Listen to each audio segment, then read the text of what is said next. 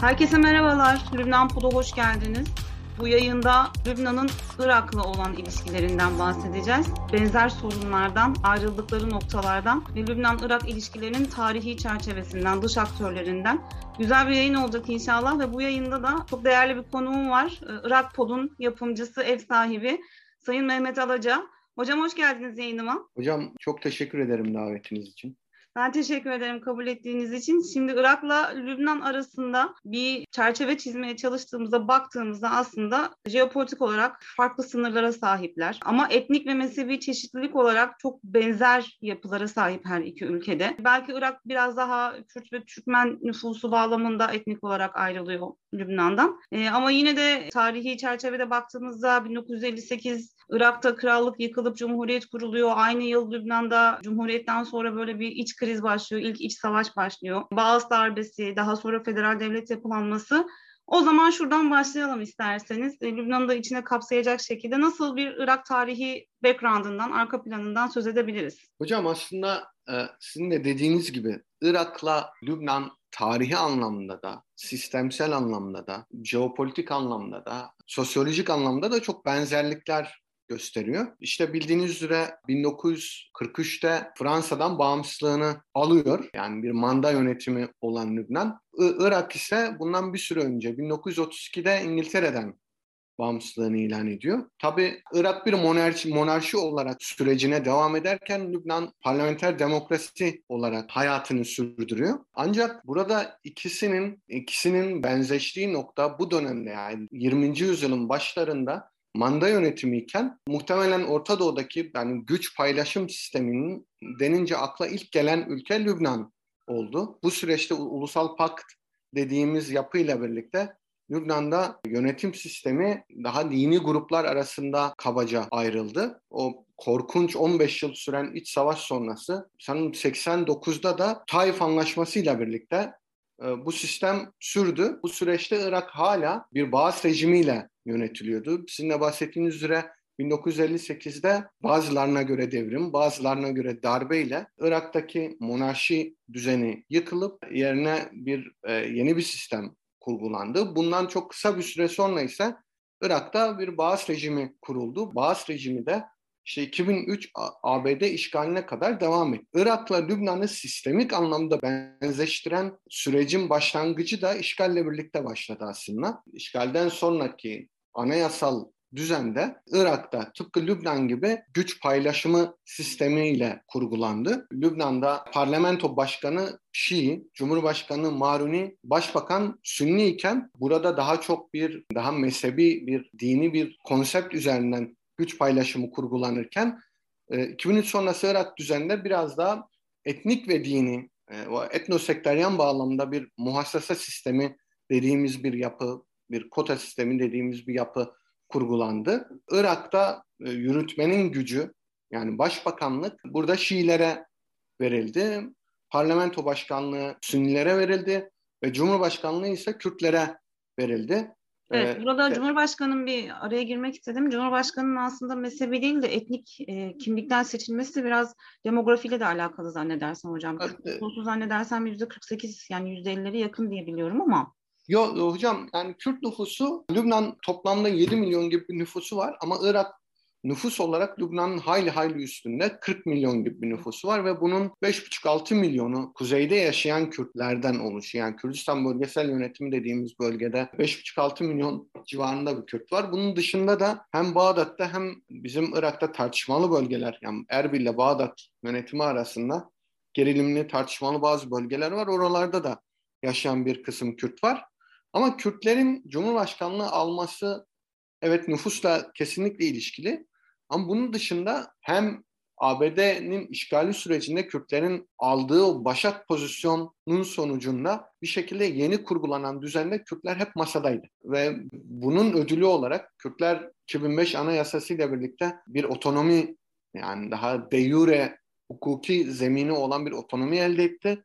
Aynı zamanda Cumhurbaşkanlığını da, Irak Cumhurbaşkanlığını da koordine etti. Tabi bunun dışında teamüller çerçevesinde gelişmiş e, işte bakan paylaşımları, hatta genel müdürlüğlere kadar, A kadrolara kadar e, etnosekteryan, e, etnik mezhebi bağlamda bir paylaşım söz konusu. Aynısı Lübnan'da da var tabii. Doğru. Yani burada şu az önce söylediğiniz, verdiğiniz bilginin önemi aslında şuradan kaynaklanıyor. Cumhurbaşkanı Maruni olmasının sebebi Lübnan'da malumunuz demografik etkilerle evet. doğrudan bağlantılı. O nedenle de 1932'den bu yana bir nüfus sayımı yapılmıyor Lübnan'da. Evet. Çünkü Maruni nüfusunun ciddi oranda düşmüş olması söz konusu.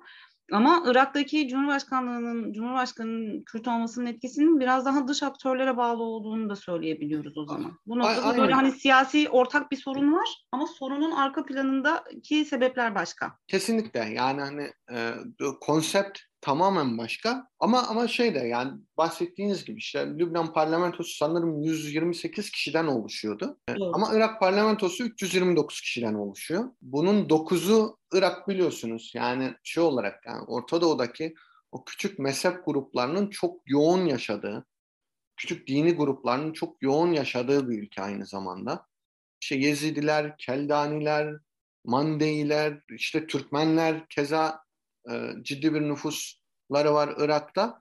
Bu bağlamda da, daha çok dini gruplar için parlamentoda 9 kişilik bir kota da ayrılmış durumda. Lübnan'da bu 128, 64, 64 iki tane dini gruba ayrılırken Irak'taki bu paylaşım ya bu 9 kişilik gayrimüslim kotası dışında azınlık kotası dışında Irak'ta o 320 kişilik kadro Kürtler, Sünniler ve Araplar arasında bölünmüş değil. Böyle de bir ayrışma var. Ama hocam total olarak bu hani o tarihsel bakiyenin ve bu e, güç paylaşım sisteminin Irak ve Lübnan'ı çok benzeştiren tarafları var. İşte müthiş yoz bir bürokratik yapı var. Bu, bu sistemin işlemesini, hükümet kurulmasını müthiş derecede geciktiriyor. İşte Irak'ta Ekim'de e, seçimler yapıldı. Hala Cumhurbaşkanı bile belirlenebilmiş değil ki Cumhurbaşkanı başbakan adayı gösterir. Sonrasındaki bir ayda parlamento sürecine girilir. Yani henüz Cumhurbaşkanlığı bile seçilebilmiş değil. Yani bu demek oluyor ki yani neredeyse 5 ay geçti seçimlerin üzerinden. Hükümetin kurulması için en az 3 aylık bir süreç daha var yani şu an. Lübnan'a benzemez inşallah hocam. Lübnan çünkü 2013-2016 arası Cumhurbaşkanı seçememişti. A- aynen öyle. Yani bu, bu gidiş de öyle olabilir. Ee, yani Irak'ta da yani ortalama şeyler 8-10 ayı buluyor kurulması. Yani bunun da temel motivasyonu Kürtler paylaşım sisteminde Kürtler, Sünniler, Şiiler arasında bir gerilim oluyor.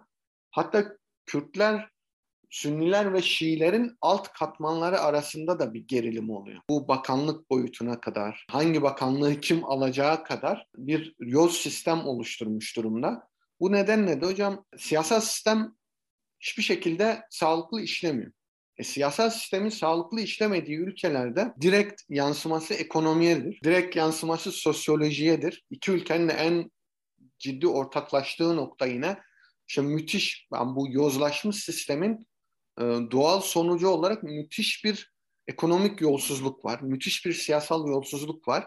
E, bu da topluma bir öfke olarak dönüyor. Nitekim sizin de çok iyi bildiğiniz gibi işte 2019'da Ekim protestolarına hem Lübnan'da hem Irak'ta inanılmaz bir toplumsal öfke sokağa indi. Bu öfke rahatsız edici olabilir. Aynı zamanda o toplumsal dinamizm açısından da umut verici tabii. Bu ayrı bir bahis ama ve ilk kez mesela Irak'ta işte 2003 sonrası düzenden beri ilk kez bir başbakan 4 yıllık görev sürecini bitiremeden istifa etmek zorunda kaldı. Lübnan'da evet. da o dönem başbakan istifa etmişti. A, aynen. Bir dönemde çıkmaları da çok ilginçti e, ve ben hatırlıyorum mesela protestolar esnasında Lübnan'daki böyle pankartlar açılmıştı. Beyrut'tan Bağdat'a selam olsun diye. Yani birbirlerinin de halkın desteklediği bir protesto süreci aynı anda başlamıştı ve gerçekten de hükümetin istifasına kadar gitti. İlerleme kaydedilemedi belki ama ya bir ilerleme kaydedilemedi ama bence şunu gördük hocam. Yani mesela Irak bağlamında söyleyeceksem işte bu toplumsal öfke değişim isteyen siyasetçilerde bir umut yarattı. Küresel anlamda da e, bu toplumların aslında düşünüldüğü gibi kör olmadığını, bir dönüşüm çabasında olduğu noktasında bir algı da değiştirdi. Bu, bu açıdan bence iyiydi. Zaten iki ülkede de protestoların temel talepleri aynıydı. Hatta giderek böyle bir İran karşıtlığına da dönüştü. Irak'la Lübnan böyle aklıma geldiğinde mevcut süreci, mevcut krizleri, yöneticilerin tutumunu yani e, savaşa da hayır ama barışa da hayır. Bundan dolayı da bu sistemik krizler, bu yapısal krizler hiçbir şekilde dönüşmüyor. Ve dönüşecek gibi de görünmüyor anladığım kadarıyla. Yani e, kardeş kardeş yaşamayalım ama birbirimize de saldırmayalım. Lübnan'da da esasen böyle. İran'dan bahsettiniz. Çok önemli bir aktör her iki ülke içinde. Çünkü e, hem Irak'ın kendi içerisinde, Lübnan'ın kendi içerisinde ve iki ülkenin birbirleriyle ilişkilerinde kesişen tarafların tam ortasında yer alıyor İran. İran'ın desteklediği her iki ülkede de e, milis güçler var veya askeri e, siyasi organizasyonlar var, oluşumlar var. Yunan'daki Hizbullah gibi Irak'taki Ketaibi Hizbullah'tan veya diğer İran destekli oluşumlardan bahsedelim. Nedir Irak'taki İran etkisi ve Lübnan'a yansıması bunların? İran'ın biliyorsunuz Şii Hilal dediğimiz bir bir eksen mi diyeyim nasıl tarif edilir bilemiyorum ama Lübnan Şii Hilal'in en ucundaki yapı. Yani batıdaki en ucu Lübnan. Şii Hilal'in göbeği de Irak. Irak, İran'ın Şii Hilal'inin dominasyonunda, o aktarımında, ideolojik ve askeri lojistik aktarımında Irak müthiş bir görev ifa ediyor. Ve burada da bunun yolunda İran bir şekilde devrim sonrasında bir şekilde vekalet güçlü dediğimiz yapılar üzerinden koordine etmeye çalışıyor. Bu yapıların en meşhuru e, Lübnan'da Hizbullah. Bence İran'ın devrim sonrası ideolojik ve askeri mentalitesini en düzgün kurguladığı, en iyi ihraç ettiği yapı da Hizbullah. Halen de bana göre en güçlü yapısı Hizbullah. Benzeri Irak'ta da yani Hizbullah'ın yaşıtları hem milis gruplar hem de siyasal yapılar e, mevcut Irak'ta da. İşte biliyorsunuz Hizbullah sanırım 82'de devrimden çok kısa bir süre sonra kuruluyor. Ee, buna paralel olarak halen Irak sisteminde en güçlü aktörlerden biri olan Bedir Tugayları, daha sonra Bedir Örgütü diye adını değiştiren yapı kuruldu. Hizbullah bir şekilde yani bu, bu süreçte tabii İran biliyorsunuz dış politik süreçlerini genelde muhatap olduğu ülkelerin e, kırılganlıkları üzerinden kurguluyor.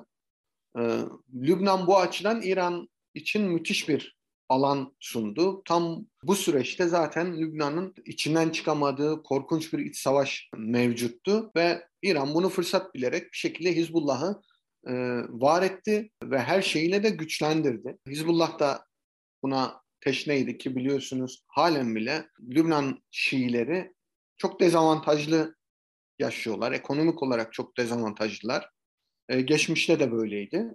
İran bu toplumsal dokuyu, bu e, mevcudiyeti müthiş derecede okuyarak Hizbullah üzerinden orada ciddi bir dominasyon sağladı. Aynı şeyi Bedir Tugayları üzerinden yapamadı çünkü e, Saddam gibi bir faktör vardı o süreçte ve İran'la Sad, Saddam 10 yıllık insani maliyeti de ekonomik maliyette çok ağır olan bir savaş içine girmişti. Bu açıdan Bedir Tugayları her ne kadar Hizbullah gibi kurgulanacak olsa bile süreci Hizbullah gibi işlemedi. Ama İran Hizbullah'ta yakaladığı o dinamizmi 2003 sonrası yani ABD'nin işgaliyle birlikte yakaladı. Bu açıdan da hani milis yapılanmalar da çok benzeşiyor iki ülkedeki. Özellikle de IŞİD'in ülke topraklarının üçte birini işgaliyle birlikte İran için müthiş bir alan sosyal yardım kampanya süreci de başladı. Irak'ta biliyorsunuz Hizbullah 82'de ee, kuruldu ama iç savaştan çok kısa bir süre sonra sanırım 92'deydi e, seçimlere katıldı. Parlamenter sisteme dahil oldu. Ha? Evet. Ee, aynen ve bunun bunu şey sayesinde yaptı. Yani çok uzun süre evet askeri olarak var oldu ama aynı zamanda e, sosyal yardım kampanyaları üzerinden dezavantajlı kesimlere ulaşarak bir şekilde onların gönlünü fethederek de siyasal gücünü kısmen buna da borçlu Aynı olarak. strateji Irak'ta da vardı. A- aynı strateji Haşşa, Haşşabi de uyguladı.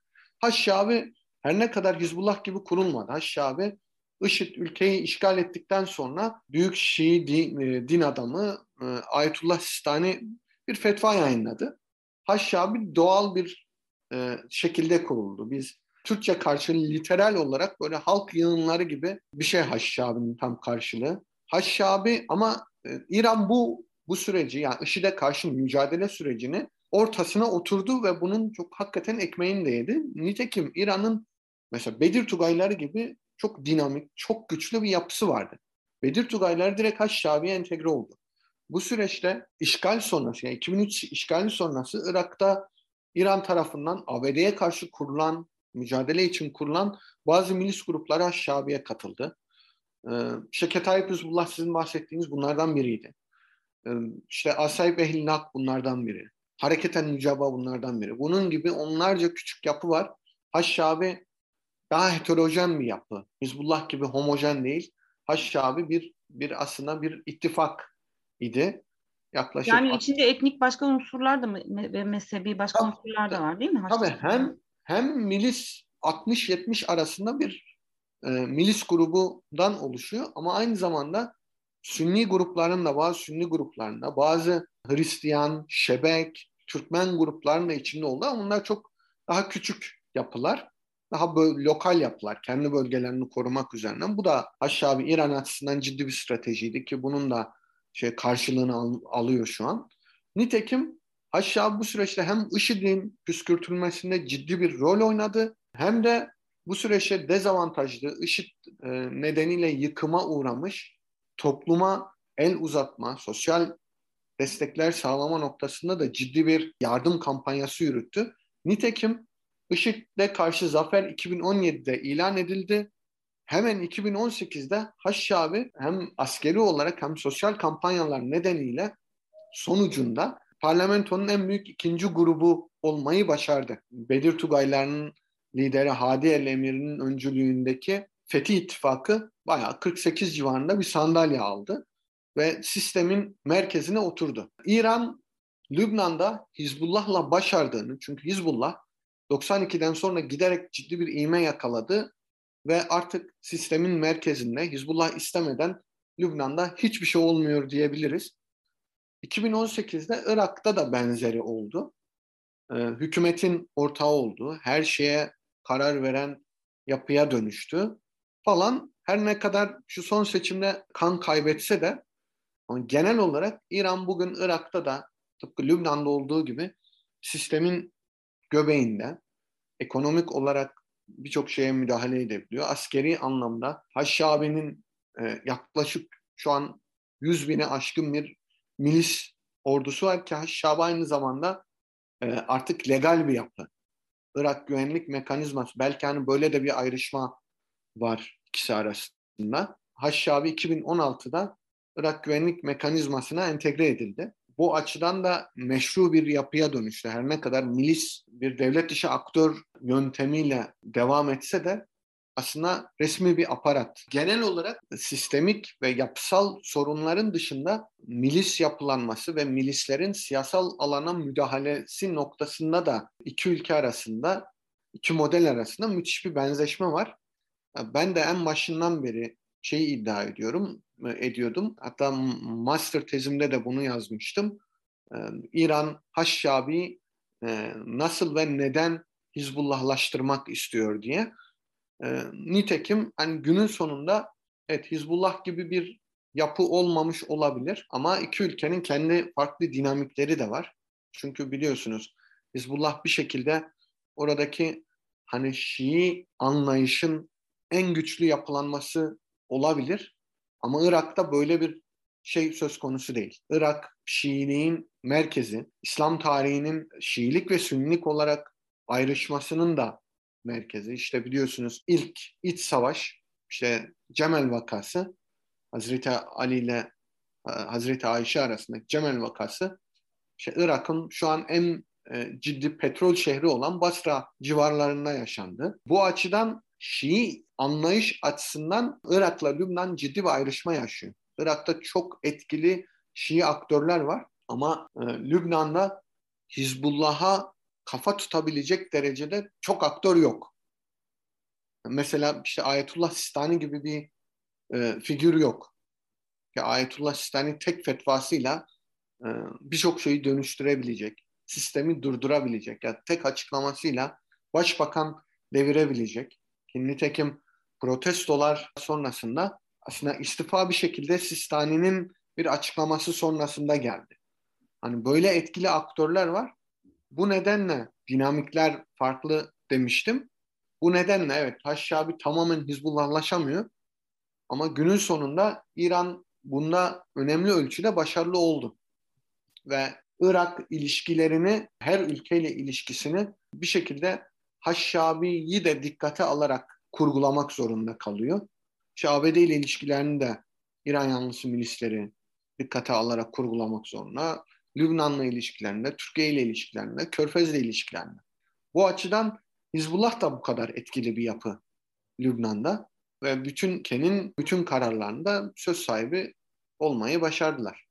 Ve bunu İran yaptı. Yine burada çok önemli vurgular vardı aslında. Ee, Lübnan'da belki Hizbullah'ın karşısına çıkabilecek böyle etkili bir aktör yoktu dediniz ki çok doğru. Ee, olsa bile zaten e, ki yani dışarıdan Lübnan'a bakıldığında çok e, mezhebi çeşitliliğe sahip. E, Maruniler daha güçlü gibi duruyor. Dürziler keza Sünniler. E, ancak yine de Hizbullah'a karşı bir duruş için e, dışarıdan bir destek gerekiyor belki. Uluslararası bir destek gerekiyor. Irak'ta da bunun tam tersi. Yani e, belki Haçlı Şabi'ye karşı duracak az önce bahsettiğiniz bir Ayetullah Sistani örneği var. İçeriden bir sert duruş, bir sert muhalefet sergilenebiliyor. Bu da belki iki ülke arasında e, Şii yapılanma olarak belki bir ortaklık var ama destek açısından ve muhalefet açısından da bir farklılığı da ortaya koyuyor. Kesinlikle. Tam bu bağlamda hocam hatta öyle yani aklıma şimdi geldi. Haşşabi genel olarak üç fraksiyonla kurulmuştu ilk zamanda. İşte Sistani'ye yakın Tugaylar. Sistani dini bir figür ama Sistani'ye bağlı bazı birkaç tane, 4-5 tane askeri Tugay var. Bunlar genelde dini merkezleri koruyan milislerden oluşuyor. Haşşabi'nin bir fraksiyonu Sistani fraksiyonuydu. Biri İran Hamaney, Hamaney fraksiyonuydu. Biri de Mukteda Sadr, Lübnan'ın kayıp imamının sanırım uzaktan kuzeni. Mukteda Sadr'ın milisleri Saraya Selam Barış Tugay'ı bu Haşşabi yapılanmasının içindeydi ama o İran'ın ve İran yanlısı grupların açgözlülüğü, o ilginç, hani daha ajanda dolu e, politikaların nedeniyle Sistani Tugayları 2020 başında e, Haşşabi'den ayrıldı. Şey de ciddi anlamda e, yani ki Sadır şu an son seçimde e, parlamentonun en güçlü yapısı olarak, en güçlü parti olarak parlamentoya girdi. Muhtemelen hükümeti de o kuracak. Haşşabi bloklarına, İran yanlısı gruplara şu an için çok aşırı sert bir pozisyon benimsiyor. Çok mesafeli davranıyor. Bu açıdan Irak Şiilerini, yani İran'ın Irak'taki Şiilerle ilişkilerinde şöyle bir ayrışma yaşandı. Son yıllarda daha da netleşti. Irak milliyetçileri, hatta Şii Irak milliyetçileri ve İran yanlısı Iraklı, Iraklı Şiiler diye. Şii Irak milliyetçilerini temsil eden en büyük yapı Sadır. Ve Sadr'ın işte biliyorsunuz Sadr ailesi Şiiler arasında çok etkili bir ailedir. Ee, ve Sadr hem politik anlamda artık çok güçlü hem Şii anlayış, Şii inancı açısından çok güçlü hem de milis, silahlı güç açısından, ekonomik güç açısından da çok güçlü.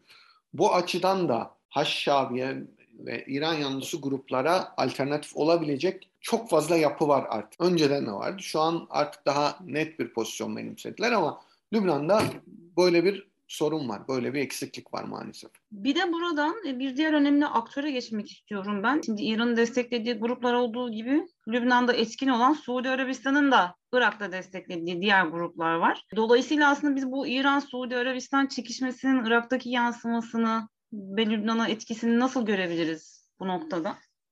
Hocam çok zor bir soru.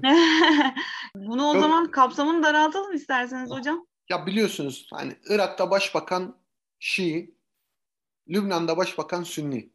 Evet. Ee, yani bu yürütme mekanizmasının temsiliyeti demek aynı zamanda. Her ne kadar ayrışmalar olsa da, her ne kadar farklılıklar, ayrışmalar olsa da genel olarak Orta Doğu'da Şiiler en kötü ihtimalle İran'a yakınlaşır.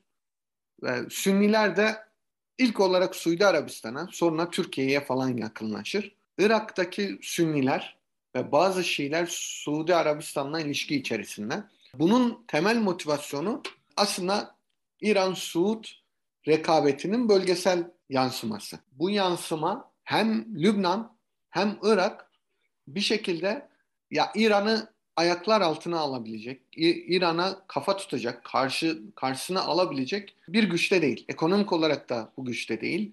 Siyasal anlamda da böyle bir arayışı olsa bile hani bunun karşılık bulmayacağını biliyorlar. Ama aynı zamanda Suudi Arabistan'la ciddi anlamda ekonomik ilişkiler de var bu yapılan. Özellikle yani Lübnan'ın çok ciddi var. Irak'ın da Suud'la ciddi ilişkileri var. Çünkü Irak'ta İran'a karşı ciddi bir Şii damar da var. Ve bunlar da Suudi Arabistan'ı bir şekilde Suudi Arabistan'la yakınlan, yakınlaşmayı benimsiyor. Nitekim biraz önce bahsettiğim Mukteda Esad e, Körfez'le, Körfez ülkeleriyle, Suud ve Birleşik Arap Emirlikleri bir şekilde ilişkisini devam ettirmek istiyor. Ama hani geleneksel realite, oturmuş yerleşik realite, realite çerçevesinde İran, Suud gerilimi bir şekilde Irak ve Lübnan'daki Sünni ve Şiilerin ilişkilerinde benimsiyor, belirliyor. Hatta Irak'la Lübnan ilişkilerini de birçok anlamda belirliyor. Bu nereye evrilir? Hocam açıkçası bilmiyorum. İşte biliyorsunuz. Yani şu an zaten Körfez'in Suud öncülüğündeki Körfez'in de Lübnan'a bakışı farklılaştı. Daha doğrusu ilişkiler çok zayıfladı. Nereye evrildiğini Lübnan açısından da kestiremiyoruz. Saat Hariri gibi önemli bir aktör yok şu anda Lübnan siyasetinde. Heh. Ve önümüzdeki seçimler için Sünnileri kim temsil edecek bu da çok belirsiz. E, bu noktada tabii Suud'un desteği çok önemli. Dolayısıyla belirsizlik devam ediyor ama sizin de vurguladığınız gibi bu belirsizlik dahi Irak-Lübnan e, ilişkilerine de yansıyor. Çünkü oradaki Sünnilerin e, mevcut durumları ve Suudi Arabistan'a yaslanma ihtiyaçları aslında Lübnan'da da belirgin bilinen bir şey ve ve, e, ve, ve Suud Lübnan'a ciddi anlamda bir yaptırım uygulama kararı aldı. 2019'dan itibaren kademeli olarak Lübnan'da ekonomik anlamda bir e, uçuruma yuvarlanma süreci mevcuttu. Ancak bu işte Beyrut limanındaki patlama sonrası çok korkunç bir boyut aldı. Lübnan bu anlamda hakikaten Suud'un ekonomik desteğine çok ciddi ihtiyaç duyuyor. İran bunu doldurabilecek durumdaki bir ülke ama şu an o da yaptırımlar nedeniyle milislerine bir şekilde hani müttefiklerine ciddi anlamda para yatıramıyor. Irak'ta da bu çok ciddi bir problem. Irak'la Lübnan'ı bu anlamda ayrıştıran şey Irak gelirinin yüzde doksanını belki 95'ini petrolden bir petrol denizinin üzerinde oturuyor. Her ne kadar süreç kötü olsa bile Irak bir şekilde kuyulardan petrol çıktığı sürece Lübnan kadar ekonomik olarak kötüleşmiyor. İki ülke arasında böyle bir fark var ama en temelde İran hiçbir anlamda Lübnan'daki varlık varlığından vazgeçmeyecek. Hiçbir anlamda Irak'taki varlığından da vazgeçmeyecek gibi görünüyor. Bana göre yani son dönemlerde işte Irak, Suud'la İran arasında görüşme trafiğine ev sahipliği yapsa da hani Biden'la ilişkili e, bir süreç de olabilir. Yani daha konjonktürel bir süreç de olabilir. Ama bir şekilde İran'la Suud arasındaki o bölgesel kısmen böyle hani daha inanç temelli e, rekabet olduğu sürece bunun bölgede en çok etkilenen tarafları Irak'la Lübnan olacak gibi. Çünkü evet. Irak'ın, e, İran'ın bir şekilde ideolojik gücünü besleyen bir İsrail karşıtlığı vardı. Ve İran hala ideolojik tahkimatının, söylemsel tahkimatının önemli bir bölümünü İsrail karşıtlığı üzerinden sürdürmeye çalışıyor.